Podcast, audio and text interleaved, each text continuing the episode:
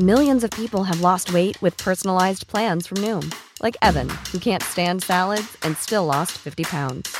Salads, generally, for most people, are the easy button, right? For me, that wasn't an option.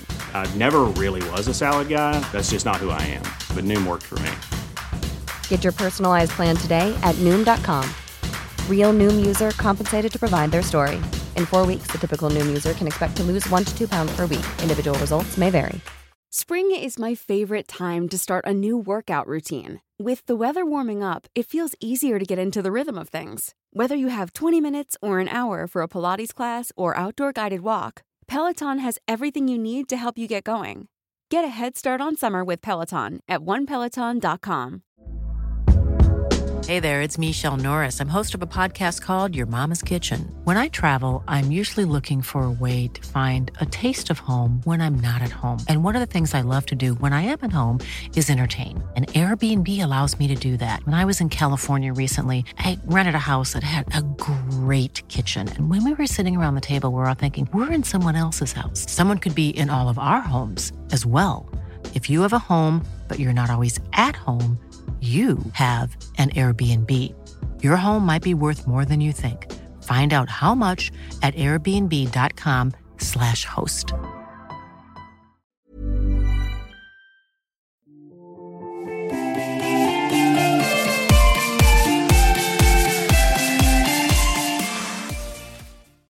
Hi. Hello. Welcome back to Old Millennials, a deep dive on shallow topics from the 90s and 2000s. I am one of your hosts, Emily Bejen. And I am your other host, Margot Poupard. Margot, I want you to picture this. You're in fifth or sixth grade. You need to go back to school shopping and you need some folders. You need some pencils. You need maybe some binders, some notebooks. But, you know, you've got a personality. You want the people to know what you're all about. Yes, that's correct. I am the friend with quote unquote personality. Thank Good you so much for noticing. what what theme are you going for this school year, Margot? Is it a dolphin and unicorn acid trip or babies dressed as flowers and animals? okay. Um, so I would say from grades like three through five, it was definitely a dolphin on acid. And then in sixth grade, I really did think that like babies put in like a pumpkin patch or whatever was like the height of sophistication and what I wanted to project as my middle school self. And so I definitely remember like switching to Anne Geddes in sixth grade, and like I had I went all out. I had like the the calendar that was like every day was like a different kind of baby. Talking about it makes you feel crazy. You're like people I used know. to these like these babies dressed as like a bush of lavender, and you're like, why are we doing this?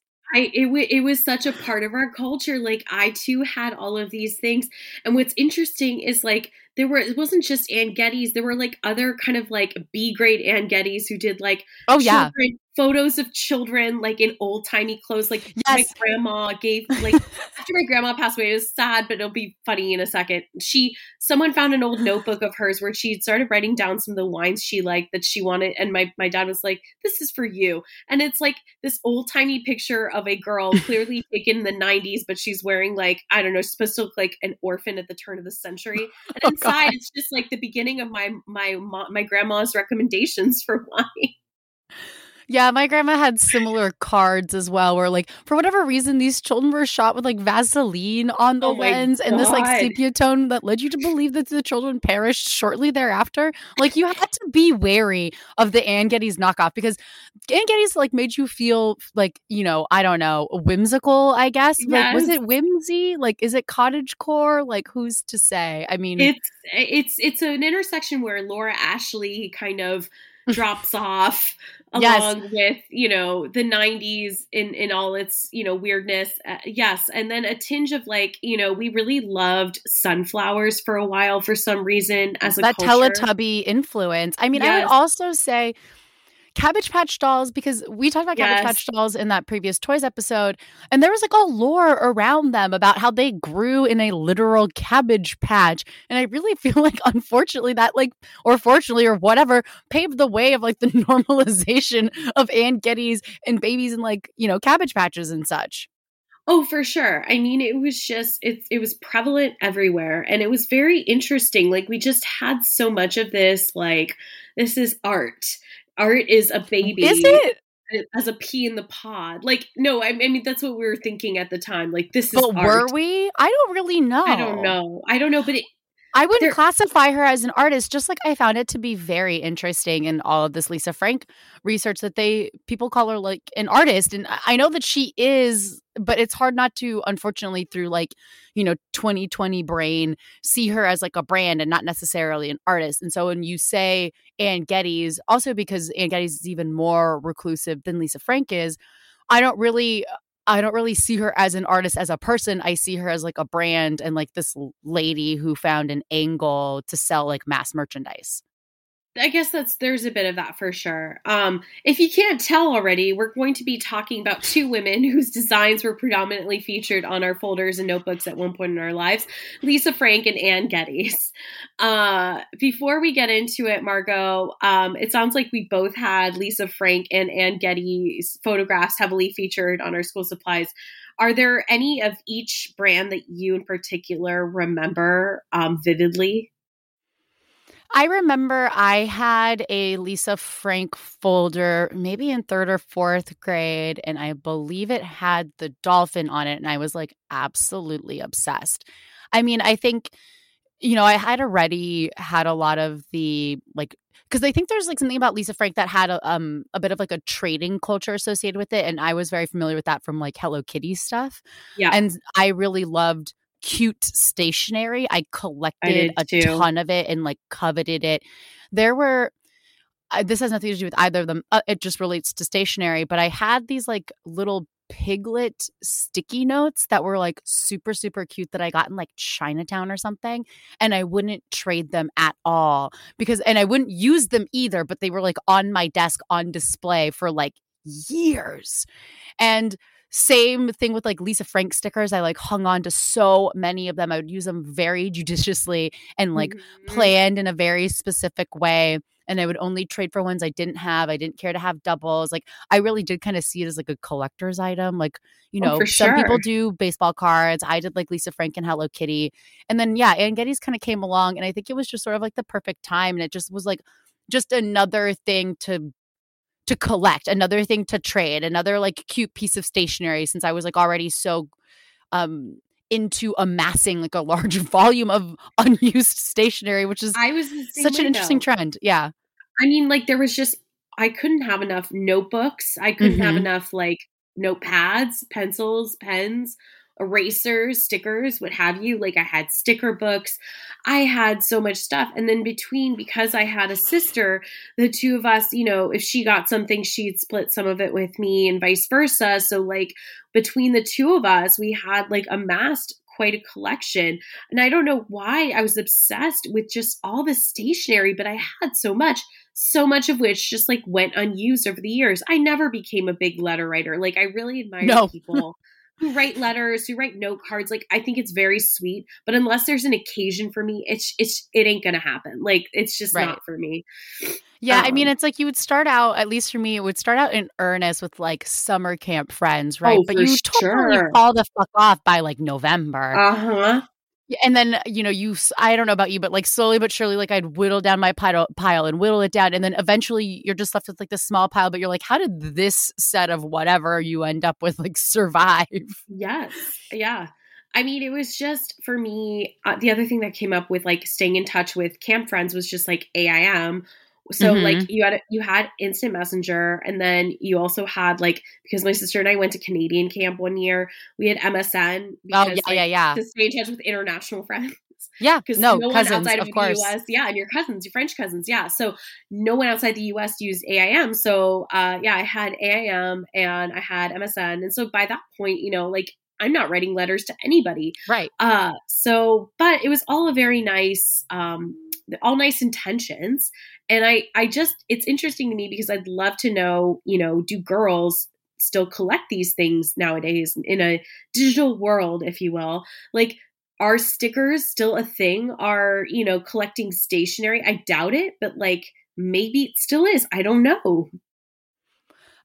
I don't really I don't if if it is, it's just sort of like everything else where it is it's siloed, right? Like I'm yeah. sure there's like a cult following for some Etsy shop. Just like I I mean, you know, a habit that's kind of carried over from childhood into adulthood is like I do a fucking bullet journal and so I get a lot of really cute stickers from this one Etsy app or one Etsy store and they just have like the kind of bullet the bullet journal stickers that I like in particular and I can't imagine that there isn't like some sort of Gen Z version of that somewhere but there isn't like one monolith or like a couple of places where you could go to get this stuff anyway. It's like if you just sort of like casually drop by a CVS, like the stationery selection is fucking trash.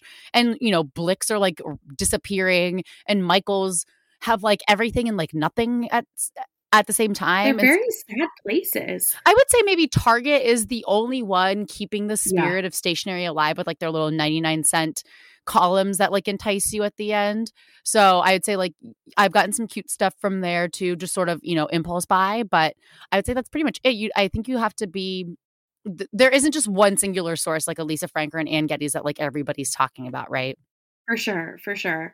And it is interesting, like you know, going into this like research of stationery and school supplies, since this is a big one, like for me, that was a big kind of gateway drug. Mm-hmm. Um, it's just like it is something that nowadays, like kids still have this stuff, but a lot of stuff is done on a computer. So there's just like you have personality, but you have your personality shown in different ways. Like you still have school supplies, but it's just not like the way it used to be. Oh um, yeah, I um, mean, when I taught uh, 826 last month, they were all obsessed with my pop socket oh, on the right. back of my phone. And which That's I was just like.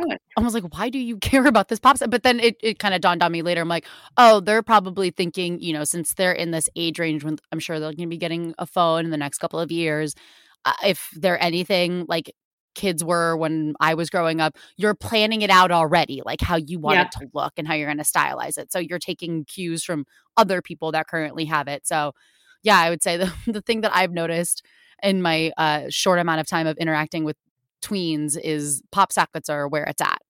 Yeah, I mean it makes and it makes perfect sense. Um, before we kind of get into it today, I have a little history of school supplies, which mm. I was surprised there were multiple articles, but I got some information, inclu- including an article from the Smithsonian, so you know it's legit.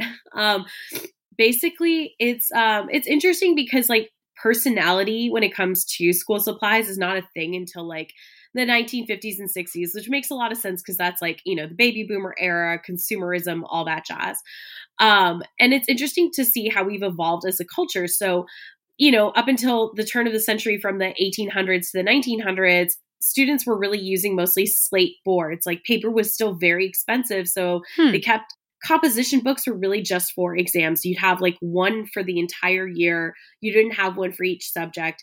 You basically used your slate pencils, quill pens, which eventually became wooden dip pens with replaceable metal nibs. So, like, think kind of a prototype fountain pen, if you will. And then back then, you really didn't have variety. So everything was pretty standard.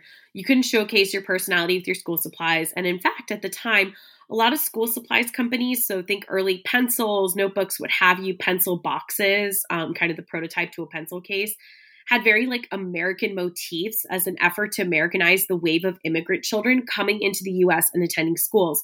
And this was in conjunction with having the flag displayed in classrooms, patriotic songs, history classes, etc. And then after that, uh, you didn't really have um, backpacks. In, like I was surprised about this one. Many kids didn't even have backpacks until the 1970s when Jansport hmm. created a light version of their nylon backpack. And students at the University of Washington started using backpacks to carry their books. So kids before used leather straps or belts. And there were some book bags on the market, but they were made of denim or like materials where things were just not super strong and not didn't have a whole lot of personality. Um, and so really it didn't take off until the 1970s. And a lot of what we know around having options, like I mentioned earlier with school supplies, dates to the 1950s and the influx of baby boomers. And a great example of this is in lunch boxes. So in the 1800s and early 1900s, you had a lunch pail. And then later there were lunch boxes on the market, but they looked like little mini picnic baskets. And then enter the 1950s when the Thermos company starts producing metal lunch boxes, um, which, you know, everyone sees all the time, those really great retro lunch boxes. And during the 19 from 1950 to 1970, 120 million lunchboxes were sold during their heyday. And you could get like whatever character you wanted on lunchbox. So you you know, like Josie and the Pussycats or Star Trek or what have you.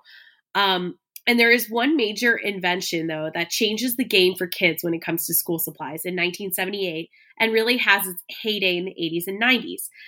E. Bryant Crutchfield will invent the Trapper Keeper for Mead, very much a school supplies them. Um, I mean, I don't know how many five star notebooks I went through back in the day. They are now a part of the ACCO or ACO company. I'm not sure you pronounce that, but back then the trapper keeper was like a revolution brightly colored three ring binders held folders called trappers that held vertical folders instead of horizontal ones so your papers wouldn't fly out and they closed with a velcro or button snap and from the start they were a huge success for several years after their nationwide release, Mead sold over $100 million of the folders and notebooks in a year. And to date, more than 75 million Trapper Keepers have flown off store shelves. And this is like uh, from an article about uh, seven years ago. So there may have been more since. It's like, according to my research, there may have been a recent revival of the Trapper Keeper um, hmm. with like old 80s looking designs, which is always great. Um, but this was like the heyday of you know brightly colored school supplies and i think this really lends itself nicely into a transition in talking about lisa frank. Oh boy does it. Well so i'm splitting up lisa frank into three parts. Lisa frank the business or at least the business that she would like us all to perceive that she has. Lisa frank the person because uh, being in the business for as long as she has, she is an enigmatic figure, and so and and for good reason in a lot of ways. And then we are also going to go into, I mean, for a lack of a better term, the expose that came out in 2013. Um, I just pulled some choice quotes to kind of illustrate how things were going in the behind the scenes area of the Lisa Frank operation to sort of um illustrate how all of a sudden she went from being absolutely everywhere to extremely hard to find. I'm going to take a sip of water. You can obviously cut this out, and then I'm going to start. No worries. Lisa Frank Inc. was formed in 1979 under Lisa Frank, and it quickly became known for its colorful school supplies and stickers.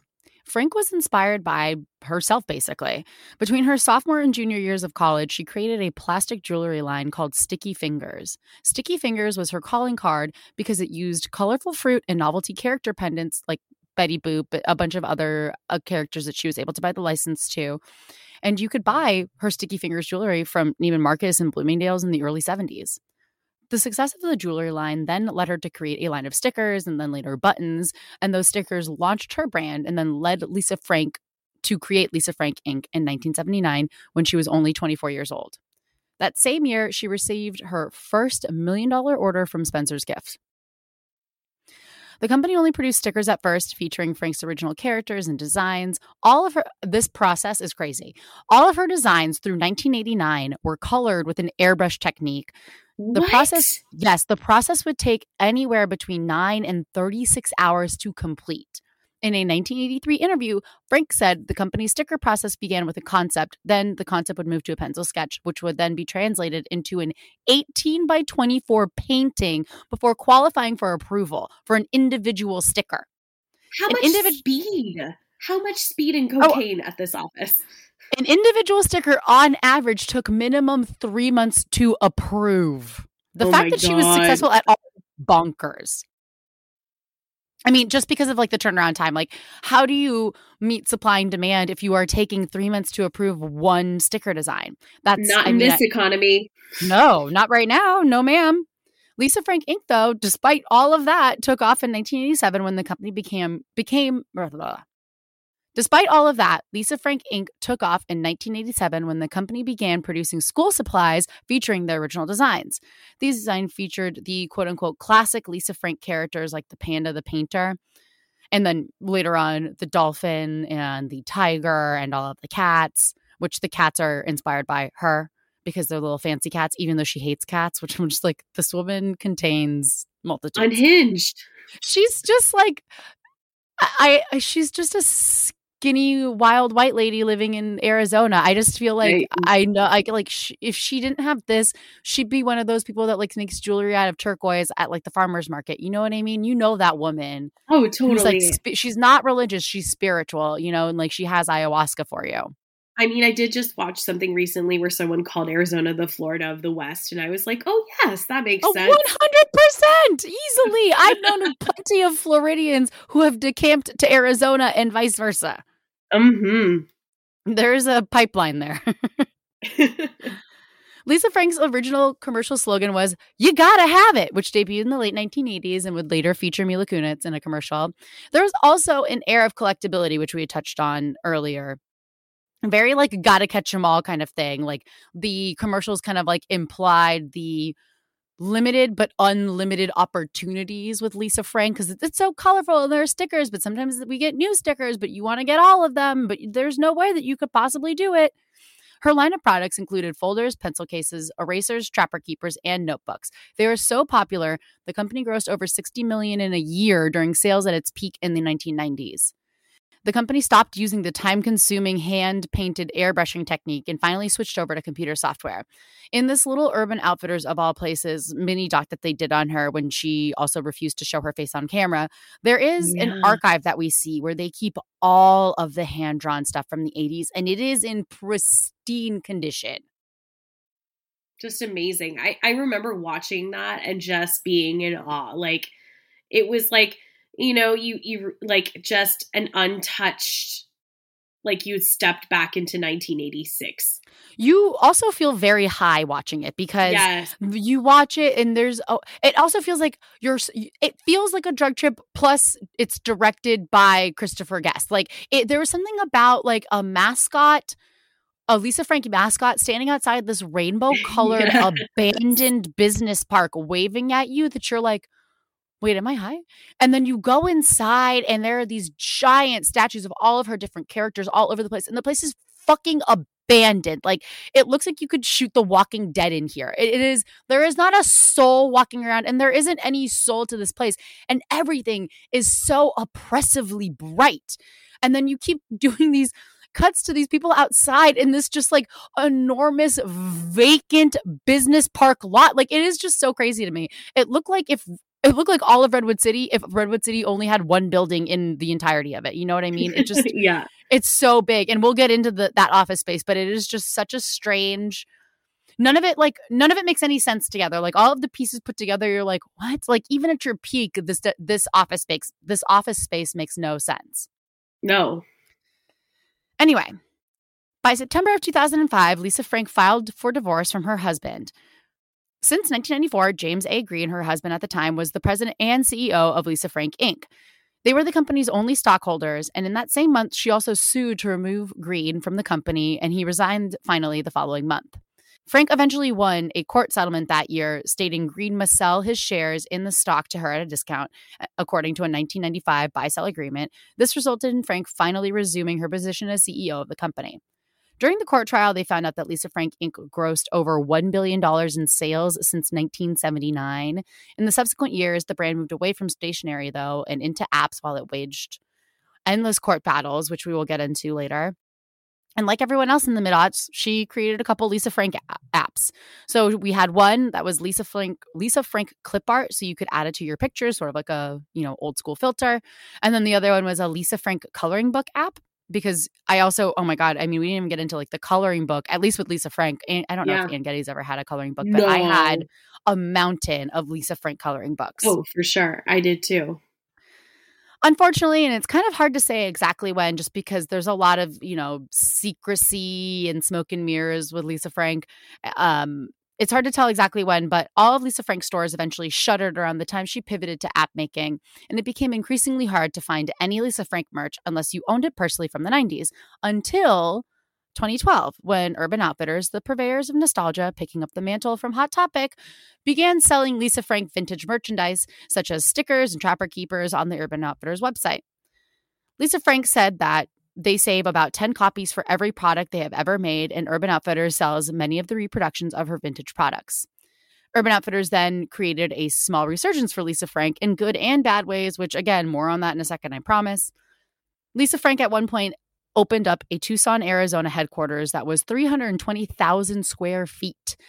At the time, though, when it opened, they were still earning about $2.3 million in annual revenue. But by 2013, the number of employees at this enormous building in Tucson uh, that was right next to the airport, that's how fucking big it is, dwindled from its peak of about 500 employees to six.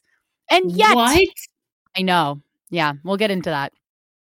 Because we're going to go into the under the rainbow gulag which it kind of explains how all this turnover happens. And she must just own that building outright or else there's absolutely no way she'd be able to keep up that payment.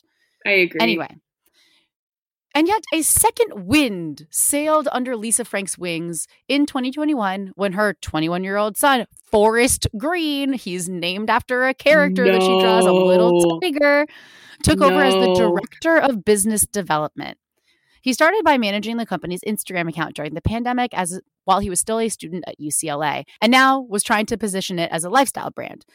Apparently, it gained over 700,000 followers, and he's made several strategic, strategic partnerships with other brands since then. In November of 2020, Lisa Frank partnered with Morphe to launch, which is a makeup brand, to launch Morphe and Lisa Frank an eyeshadow palette with a bunch of Lisa Frank characters. In December of 2021, this sounds absolutely disgusting, by the way. I've got to preface this. Pillsbury and Lisa Frank produced limited edition Lisa Frank unicorn shaped sugar cookie dough featuring the classic unicorn, Marky. and most recently, she has a sold out line with Crocs. The company no longer produces its own products, though. At least as of 2018, it started licensing out its name to smaller companies to do this production and then doing these strategic partnerships through her son. So that's Lisa Frank, the business, as sort of like a giant overview. Now, Lisa Frank, the person. She was born April 21st, 1955 in Michigan. She graduated from a elite private school that I believe the Romney children go to called Cranbrook Cranbrook Kingswood School in 1972 in Bloomfield Hills, Michigan, which is a suburb of Detroit.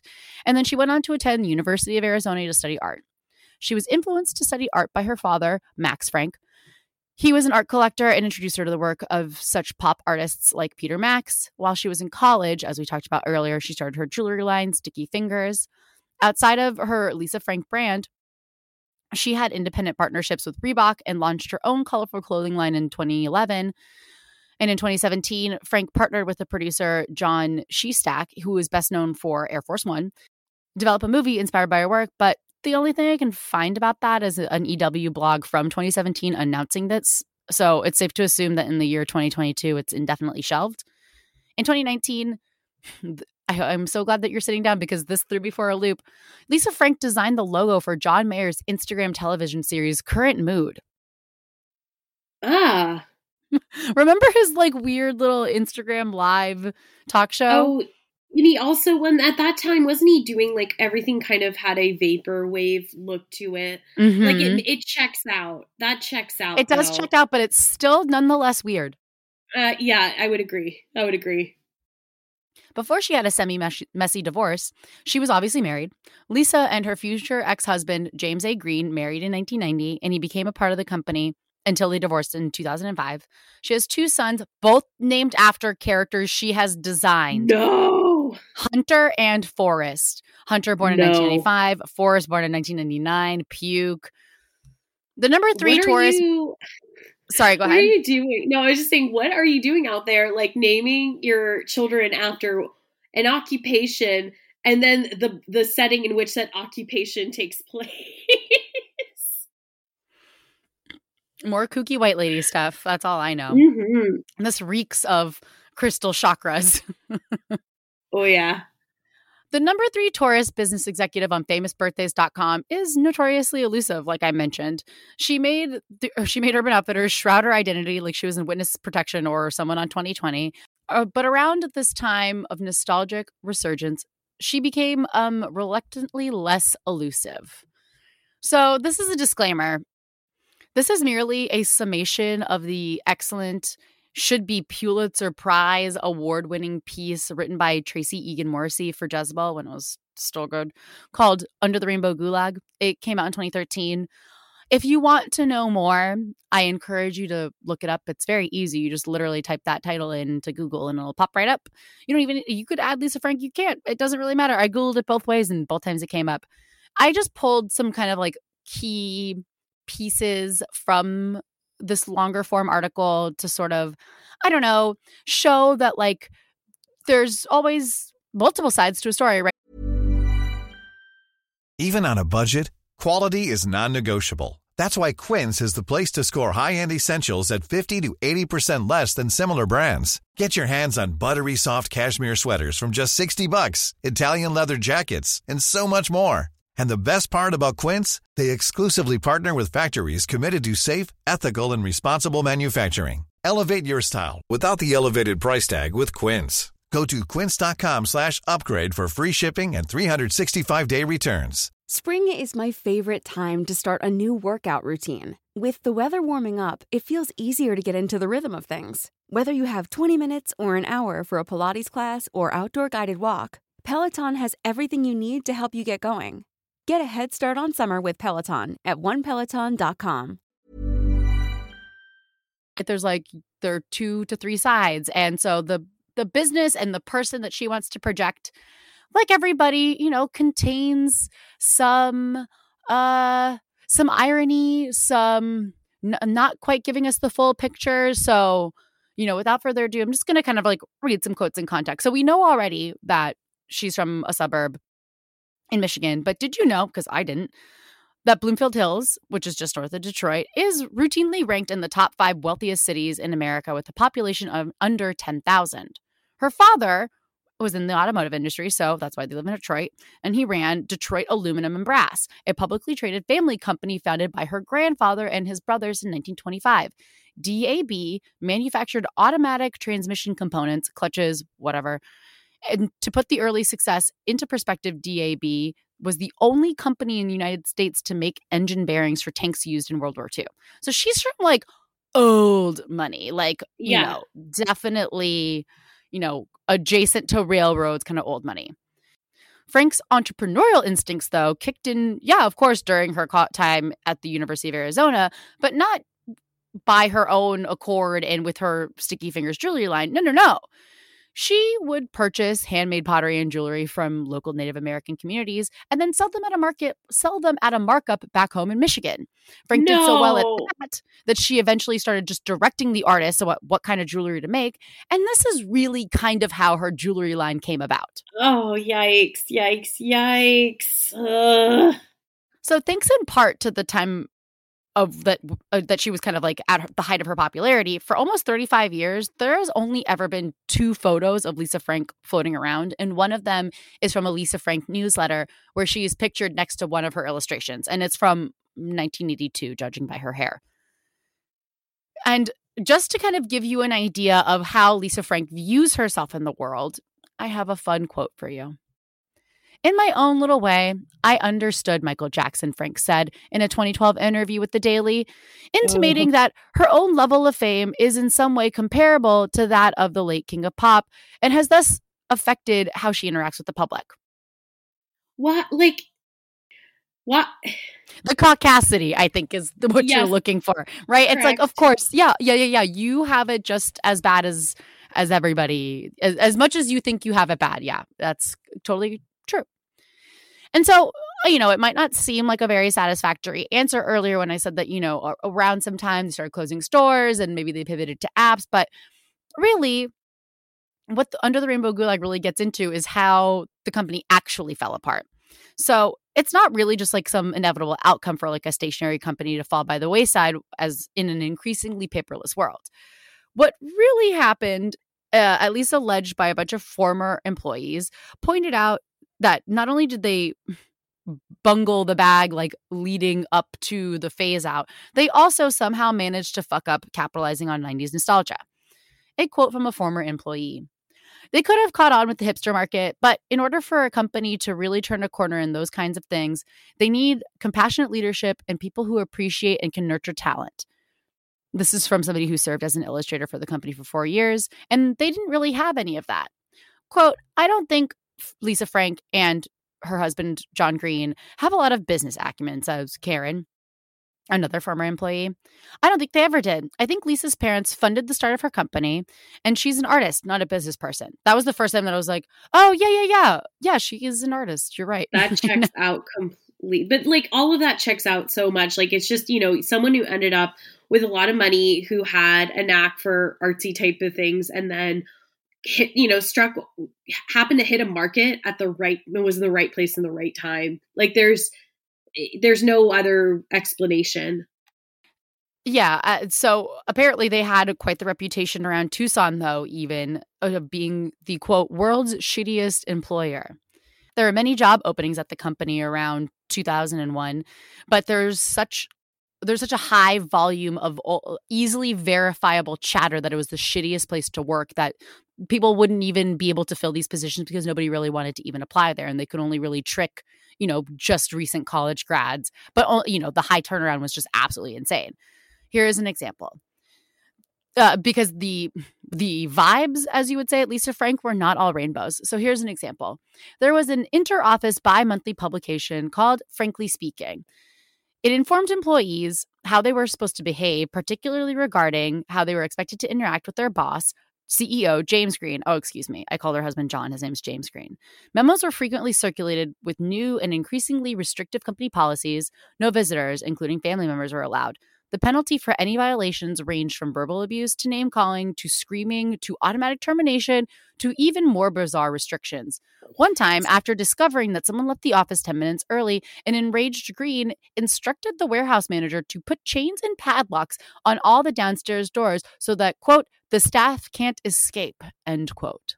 This is like some Elizabeth Holmes sunny. Not even, no, seriously. I mean, they they they look sympathetic in comparison to Lisa Frank and her ex husband here, but like they're like one separation of a degree removed, right? I mean, yes, the draconian laws and the paranoia. I mean, it is just reeks of the dropout. Oh, and to even make it even worse, like the company often failed to give. This should not be surprising at all the promised severance packages, they would fight unemployment benefits, and former employees had to sue for their final paychecks. They also, as evidenced by a numerous public records of civil judgments entered against LIF, Lisa Frank Inc. In addition to the bad publicity stemming from the series of lawsuits from local contractors and builders who claimed they hadn't been paid for $4 million worth of work on the corporate headquarters, Lisa Frank's image problem stemmed from the company's unusually high turnover rate that we were talking about. And numerous employees were just around, readily available to poison the well. Apparently, her husband began, actually, her and her husband, Lisa Frank, and her husband, James Green, actually met working at Lisa Frank Inc. in 1982. He was one of the company's first in house illustrators and designers. Shortly after they became, their relationship became romantic, sometime in late 83, early 84 and Green began to move up the corporate ladder. He became an officer of the business in 1988 and then was named president and CEO in December of 1982. Green and Frank married on October 22nd, 1994, in what was described as a quote, extravagant affair. Their first child was born the following July when Frank, Lisa Frank was 41. At the height of her product's popularity, though, Lisa Frank relinquished day to day management duties to her husband in order to focus on raising her children. Shortly after each of her sons were born, Frank, who had once been the sole shareholder in her company, made gifts of her stock to Green in what would amount to 49% of the shareholdings of Lisa Frank Inc. Is this like, I mean, you could take the script from the dropout and just like change a few words here.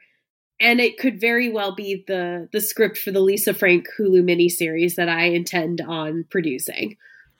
And you know what? The like same blank deranged unblinking look in the eye would apply in both miniseries as well. Correct. Her children, Hunter and Forrest, who were named after two characters in Lisa Frank's multichromatic menagerie, a leopard cub and a tiger cub, respectively. Okay, I forgot which one. I, I didn't know Hunter was the leopard, but I definitely knew Forrest was the tiger. Lisa worked from home and rarely participated physically in the office. But in 2005, 16 people who had worked for Lisa Frank in various capacities submitted sworn affidavits in a lawsuit brought against her husband, attesting to his management style. Allegedly prone to fits of rage and profanity laced outbursts in which he would publicly berate people, including his then wife, Lisa Frank, Green was described as, quote, abusive, arrogant, and extremely difficult to work with. Several former employees witnessed Green throwing chairs and other op- objects in the office. Quote, James and Rhonda Rollette, who was the VP at the time, were pretty big into Coke, said Kyle, a former employee. There'd be days when James would come down to the art department super sweaty and super paranoid and just like walking really fast back and forth through the design area. And there was nothing to be stressed about. It was just a regular day. I think Lisa Frank was into a little bit of coke or something as well, Kyle continues. The reason he thinks that in the archive room, it, it always starts at the archive room. Oh, dear. all the original artwork ever created for the line is stored. There is rumored to be an infamous letter on the back of one of the pieces. Quote, it's from Lisa Frank's friend, written to Lisa Frank about how much fun she had freebasing with Lisa and whoring around New York, said Kyle. Oh my God. I mean, this is the stuff that like 80s dreams are made of, and then later 80s nightmares. Years before Lisa Frank filed for divorce, though, she would test the waters by regularly asking staff, Hey, if James and I divorce, would you stay with the company? Which is like just the most high key way. Like, girl, like send out a survey or something. Like, don't go around and be like, Hey, what's up? If I like randomly divorced my husband, would you like to still be cool with me? Like, it's very odd. Like, for our quarterly employee pulse check, we've asked you just the following two questions here. I feel like even that's too much HR. She's just literally being like straight up if I divorce my husband, are you cool? It's like, what? Like, uh, I'm just trying to draw a kitty. she obviously caught the vibe, though, that like her partnership was coming to an end and that it was obviously going to be a contentious and litigious mess. She began increasing her presence in the office according to legal documents and started to take a more active role. Sensing that his wife was trying to angle him out, Green seemingly began a campaign of his own enlisting enlisting Rollette's help, according to court docs. Quote, James and Rhonda put pressure on people to pick a side. Either you pick Lisa or you pick James, said Kyle. Quote, James is telling people if the company splits up, he's going to start his own company. He was trying to recruit people to go with him so that that way, if Lisa did get to the company, she wouldn't have anybody to help her, which is just super fucked up and fuck that guy. This is like when the Tory Burch divorce happened. Yes. Like her ex had that company C Wonder and like I yeah. have a tray from them, but they like weren't making a profit, but it was just this like fuck you company to her. Probably with her fucking money too. It's just yes. Like, Jesus Christ. Anyway, sadly, in the years following the breakup, instead of forging ahead with the company's plans to expand with a fantastic world of Lisa Frank theme park, which would have been dope, a clothing line, and a TV show, the company always considered itself to be competition for Disney. Lisa Frank spent the latter half of the 2000s mired in litigation, mostly with Green and Rollette. She severely reduced her staff eventually and entered into an exclusive licensing agreement in 2010 with a Delaware based company, CSS mm-hmm. Industries, which would manufacture and sell her a line of products. Quote, I know they must be hurting because when I heard that they were working with a licensing company, I knew there was no way in hell she'd ever consider it because she always wanted total control. However, the relationship with CSS Industries quickly soured, and Frank had to file a lawsuit against the company in 2012 for failing to earn the 2.8 million in royalties it had promised. Green, on the other hand, did find his found his other business, Salvation LLC, a few months after leaving Lisa Frank Inc. Rhonda Rollette, unshockingly, is a vice president because they were having an affair. The article goes into it a lot deeper than I just did right now. Uh, because apparently James had found Jesus. He had always been Jewish, but then after the divorce, he found Jesus. Then he started Salvation LLC, which sounds very, very genuine to his brand. And so, did not end on a downer note, here's this fun little tidbit that I got from Bustle. Um, Samantha Leach did an interview with Forrest Green, and he talks about his role in the company, and he sounds very it sounds like he's taking very much a page out of his mother's book. So you don't really get anything, but I thought this story was very fun. He says that Kacey Musgraves and her sister once spent a few days in Tucson with Frank and Green, touring the warehouse, going out for dinners, and eventually convincing Green to launch an Instagram account for the brand. So the only reason why we have a Lisa Frank Instagram account right now is because of Kacey Musgraves and her sister. I usually put that out there. And then there's a second fun story that is just so stupid and is very on brand for this person. Diplo slid into Lisa Frank's DMs apparently because he said a few years ago he had made a pilgrimage to Tucson to try and meet her, but it didn't work out. Quote, I assume he's not lying, obviously. No. We didn't meet him, so I don't know, says Green. He later encountered Diplo at a party, but he says the DJ was flanked by too many women for Green to get to the bottom of the story. and that is Lisa Frank, the business, the woman, the myth, and the cartoon baby tiger cub. I mean, what an epic. I just I'm I'm in awe of this research cuz like this is I what a story. It really it is unfortunate due to legal holdouts and selfish people that this will probably never get made into a series, at least not until, you know, someone passes away. I think uh, it's definitely like a protecting the image thing, though. I, but it, it, it's interesting though because like there is this protecting the image, but you know, there's a certain point where it's like there's so much that's gotten out like now, like why not just go for it and like give us the docu series or um a mini series that we all deserve. Anyway, this this was fascinating. I'm like in awe. I've, I've read several of these articles, but it was like so long ago that I'd forgotten all these great details. So thank you for bringing those back up. I highly recommend if you haven't read it in a long time or I've never read it, it's a great long read it's it, eh, I, and I suggest reading the whole original article too because there, of course like everything there are other content mills that have pulled have done exactly what I just did which is like pull like the most salacious parts and reiterated them now but uh, it's very well written. Tracie Morrissey is like a wonderful writer. She's a great follow on Instagram. I can't say enough good things about her. And yeah it's just like a really well researched well written piece. Yeah I so back in the Je- you know older Jezebel days, I always loved Tracie's reads and like and looked forward to pot psychology with Rich all every week. Mm-hmm. Um, and then I had two friends in college who did their own spinoff who will be left na- unnamed called Weed Wisdom. Uh, anyway, good times. I miss old Jezebel was really there was just like Dodai was I mean it was just like such a great like uh anyway. Kara Brown Shade Court is definitely something I think about at least once a day. I yeah, I, I miss old Jezebel. When it was good, it was there was nothing better. It was fantastic. I loved it. On to a much less controversial subject. Uh, I we're going to talk about Anne Geddes today, uh, who really just doesn't have anything super controversial about her, um, but you know, still very much a part of our um, school supplies landscape here.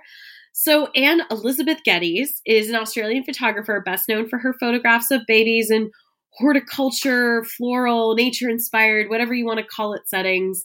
Uh, she was born in Queensland, Australia in 1956 and grew up on a cattle farm her childhood was not that great. Uh, she had a really distant mother and a father who demeaned her and her siblings all the time. Um, so her at home life was not great, so much so that she quit school at 17 and left home to escape her family. Uh, she would go on to le- later marry her husband, Kel, and move with him to Hong Kong in 1983 for his job as a TV exec. After a stint in PR, she picked up a camera for the first time at the age of 25 and got a job in a photography studio in Melbourne. Excuse me, Melbourne. Um, Thank you for saying it the way it was intended. she had taught herself photography by learning to use her husband's 35 millimeter Pentax K1000 camera. She later announced on New Year's Eve 1984 to her husband and friends that she was going to become a well known baby photographer, which just like, I mean, get at it, girl. I mean, she manifested her dreams. Um, so she and her husband eventually moved to New Zealand in 1988. And by the time the couple returned to Sydney two years later, she had built this smart, small portfolio of baby photos. And she started specializing in baby photography after using photographs of her two daughters for a family Christmas card, which proved really popular. And eventually, a magazine editor used one of her baby portraits in a magazine spread, and she became very popular as this, you know, go to for baby portraits and published her first calendar and greeting cards in New Zealand in 1992. Uh, one thing to remember with Anne Geddes is that she basically built those elaborate sets by herself, or you know, Whoa. with some help. But she she did a lot of this. This is like a pre-Photoshop world. So like yeah. in the early 90s, no one could say they were confident in Photoshop like I do regularly. because Photoshop really didn't exist. You had really and basic- intermediate in Canva. Excuse me, give yourself credit. Thank you, thank you. You're right. The resume just keeps growing. I may be on to three pages now, baby. Women uh, in STEM. Woo! Woo! She also had to be very patient. So basically, she's not working with Photoshop, so she has to get everything she has to build these elaborate sets. And then on top of that, she has to be super patient with these babies because they're fucking babies uh, to get that right shot of them sleeping or happy, whatever she needed in that instance. And it was even more difficult when the photo featured more than one baby because often you'd have like twins or triplets. You know, it was like a multiple baby thing. And sometimes they'd have an assistant like running around with the balloon string and pulling away quickly so the babies would just like quickly look at one another and they'd capture this like right shot. I mean, they were like doing whatever they could to get these shots. I I'm still amazed that like she was pulling off this stuff in a pre-Instagram world. Um, in terms of subjects, she does not like to audition babies to use as models because she believes all babies are beautiful, which, like, okay, I sort of agree with this, but sometimes there are, like, when newborns come out, they're not that cute sometimes. They can be, like, they look like aliens. Um, I mean, but, you know, to quote my mom, that's not true. Not all babies are cute. it's, and I'm not even talking about newborns, like, not all no. babies are created equal. Let's not put that on babies. yeah, yeah. And it's not their fault, but like no, we gotta, they're we babies. Have to be honest. We have to be honest about it. Anyway, so to find twins or triplets for her photo shoots, she will be in touch with um, multiple birth and twin clubs. So I think like there are groups on Facebook or something like that. And she has f- thousands of photographs on file that parents have sent her of her babies so that she'll use them in future photo shoots. A typical setting for the baby portraits will take place in the morning when they're well rested. They last about a half hour tops because, you know, they're babies. They get bored, they get fussy. So she'll set up everything in advance from a lighting um, angle perspective to make sure that like they really don't have to do too much when the baby comes in.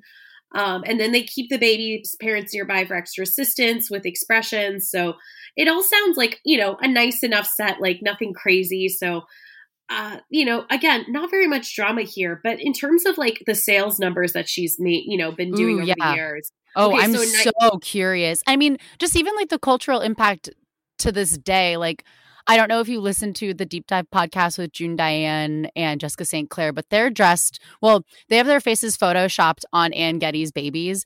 And then a photo shoot with Kylie and Kendall for I think some other product that they're making to make money off of, where they're dressed like Anne Geddes babies too. So to this day, this woman's impact is still here. So I'm very curious what the numbers were at the like the peak because there was a point where you could not escape it. I mean, so so 1997, Cedco Publishing sold more than 1.8 million calendars and agendas featuring her photography. Jesus. And her 1996 debut book, Down in the Garden. This is like probably it was a coffee table book. This was like really famous one. She was interviewed on Oprah for this. Like when you oh. were on oh. Oprah, it was like a big deal. She made it to the New York Times bestseller list.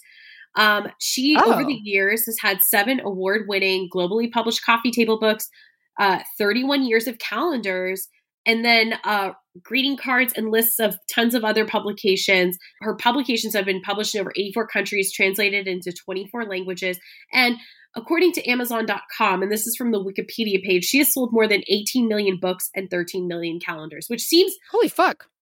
I insane, but also seems kind of low. Like I think these numbers might be a bit old, but still, like in her heyday, I mean, she was making great money. Um, yeah. But then unfortunately, it, you started seeing them at like a TJ Maxx or a Marshalls, and that's when you know your star is waning. Exactly. Uh, Geddes currently resides in New York with her husband, Cal. And nowadays, she's had to pivot her business since in our new world, we have computers, Instagram, Photoshop, apps, etc. So we can all be our own Anne Geddes if we decide to have kids. Uh, according, according to New York Times interview from last year, she's focused more on studio work, commissions for companies and private clients, and campaigns for charities like the March of Dimes or awareness of I'm not going to pronounce this correctly, meningococcal disease, and I'm so sorry. Um, sorry, she, I, shouldn't even laugh afterwards, but just even like, I'm so sorry. Already halfway through trying to say it was. Funny. I mean, I tried. I tried. Like, and one of her recent commissions from a few years ago, I saw was like the model Chanel Iman. She had commissioned some baby, some photos with her and her baby by Anne Geddes. So she has some pretty big people you know, coming to her to do baby photo shoots. And then she also recently did a commission for the Qatar Museums Authority, which, like, I don't know how they, you know, with Qatar, everything seems kind of shady. So uh, during the she pandemic, did some photos with Misty Copeland to, to lighten the photo- mood. That makes it, yeah, I, I appreciate that. Um, so she's she's done well for herself, but she's you know she's nowadays it's not so much the mass produced stuff as it is like the commission um, work. And then during the pandemic, she began calling for submissions from parents and of their babies' photos, and featured ones from all over the world in the in a project on Instagram that she titled Joy. Oh, and she organized this project to bring more joy into the world. And the idea came from one of her daughters. Uh, she even, according to her website, now has because we were talking about apps here, an Anne Geddes app where you can add photos of your babies and she and her team will provide input on how to make them better. And there's a, of course, a subscription fee tied to this, but you know, woman's got to hustle. So that right. is, I mean, she is a professional photographer, so you got to pay her something. Exactly. So she's still, you know, active on Instagram. She seems very sweet. She's always wearing a backwards baseball cap, which is interesting to me.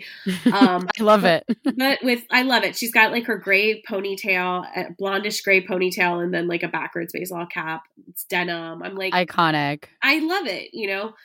Um, that's really all I have on Anne Geddes, but I have a few honorable mentions from the school supplies world that I wanted to bring up. Let's do it. Okay. So first and foremost, we've got to talk about Sanrio, which I'm starting to think uh-huh. Margot deserves its own episode. Well, yeah, we'll have to bring like if we don't have Cass on in some capacity because she is the other Sanrio expert. We stayed in that Sanrio store for years, you know. Like oh I, God. we definitely need another. We need an episode on it. And I, I went to the Sanrio, like the Hello Kitty Con in 2014 to cover it for an outlet so I have a lot of fun tidbits about that too, because they also had like an exhibit tied to that. So I would love a Hello Kitty Sanrio episode. I would love to do one as well. My sister and I were obsessed. I watched a Netflix had a toys docu series, and like they mm-hmm. had an episode on Hello Kitty that was really interesting. But you know, big school supplies them for us and stationery them. I also wanted to bring up the Coca Cola polar bears. Do you remember a time in which for some reason because of like all the coca-cola marketing with polar bears i had folders with the polar bears. I don't know like why coca-cola licensed this but they they somehow made money outside of the soft drink industry hmm. and were selling folders with the polar bears and i i had a few of those at one point. I remember they had the coca-cola polar bears. We had um like mail return stickers that had them on them. That yes. was pretty much the extent that i remember um, the other one that I was thinking of, and I don't remember the name, but there was for a while, and I think there were a couple of them out there on the market. Outside of the Lisa Frank dolphins, there were more like realistic dolphin seascapes. Oh yeah. That was a big like I think the one of the artists may have been named like Christian Riese Lassen or something, but there were a couple of you know, people out there doing the very like elaborate seascape on school supplies. Yeah, and I'm also it reminds me of not only the dentist's office, but uh, those eye illusion ones. Those were also oh, big. Remember? Magic Where, eye. Thank you. Yes, mm-hmm, those were big mm-hmm. too. Because you could also get those as like a trapper keeper, at the very least, a folder. So, yeah, yes. that was a great way to you know not pay attention in class. I, I feel like Magic Eye walked so vaporwave for the Gen Zers could run. Like it's just everywhere whenever I see like anything that like this vapor wave ish or sorry, is it vapor wave? Yes, vapor wave. I always want to call it vaporware, but with vapor wave, I just it always has like a magic eye esque background, and I'm just like, oh, interesting. Um, yeah, I wonder if that's even a thing anymore. I have no idea. Yeah. Well, anyway, I do you have any fi- final thoughts about um, what we talked about today in our school supplies? No, I think I've talked more than enough. well, thank you so much, everyone, for listening to our latest episode. And if you like what you've heard, you can join our old millennial cinematic universe on Patreon for just $5 a month. Uh, you get two bonus episodes from us if you are a Patreon subscriber. So definitely check us out. We've got some previews available on our podcast reel. So definitely check it out. We understand though that inflation is a real thing. And if you can't support us financially right now, we would really appreciate it if you could leave us a five star review on Apple Podcasts and or Spotify. Thank you. You can also follow us on Instagram or Facebook at the Old Millennials Pod. And then individually, you can follow us on Twitter. I'm at Emily A. Beijing. And I'm at Marg She Wrote. And until next time, we say bye bye. Bye.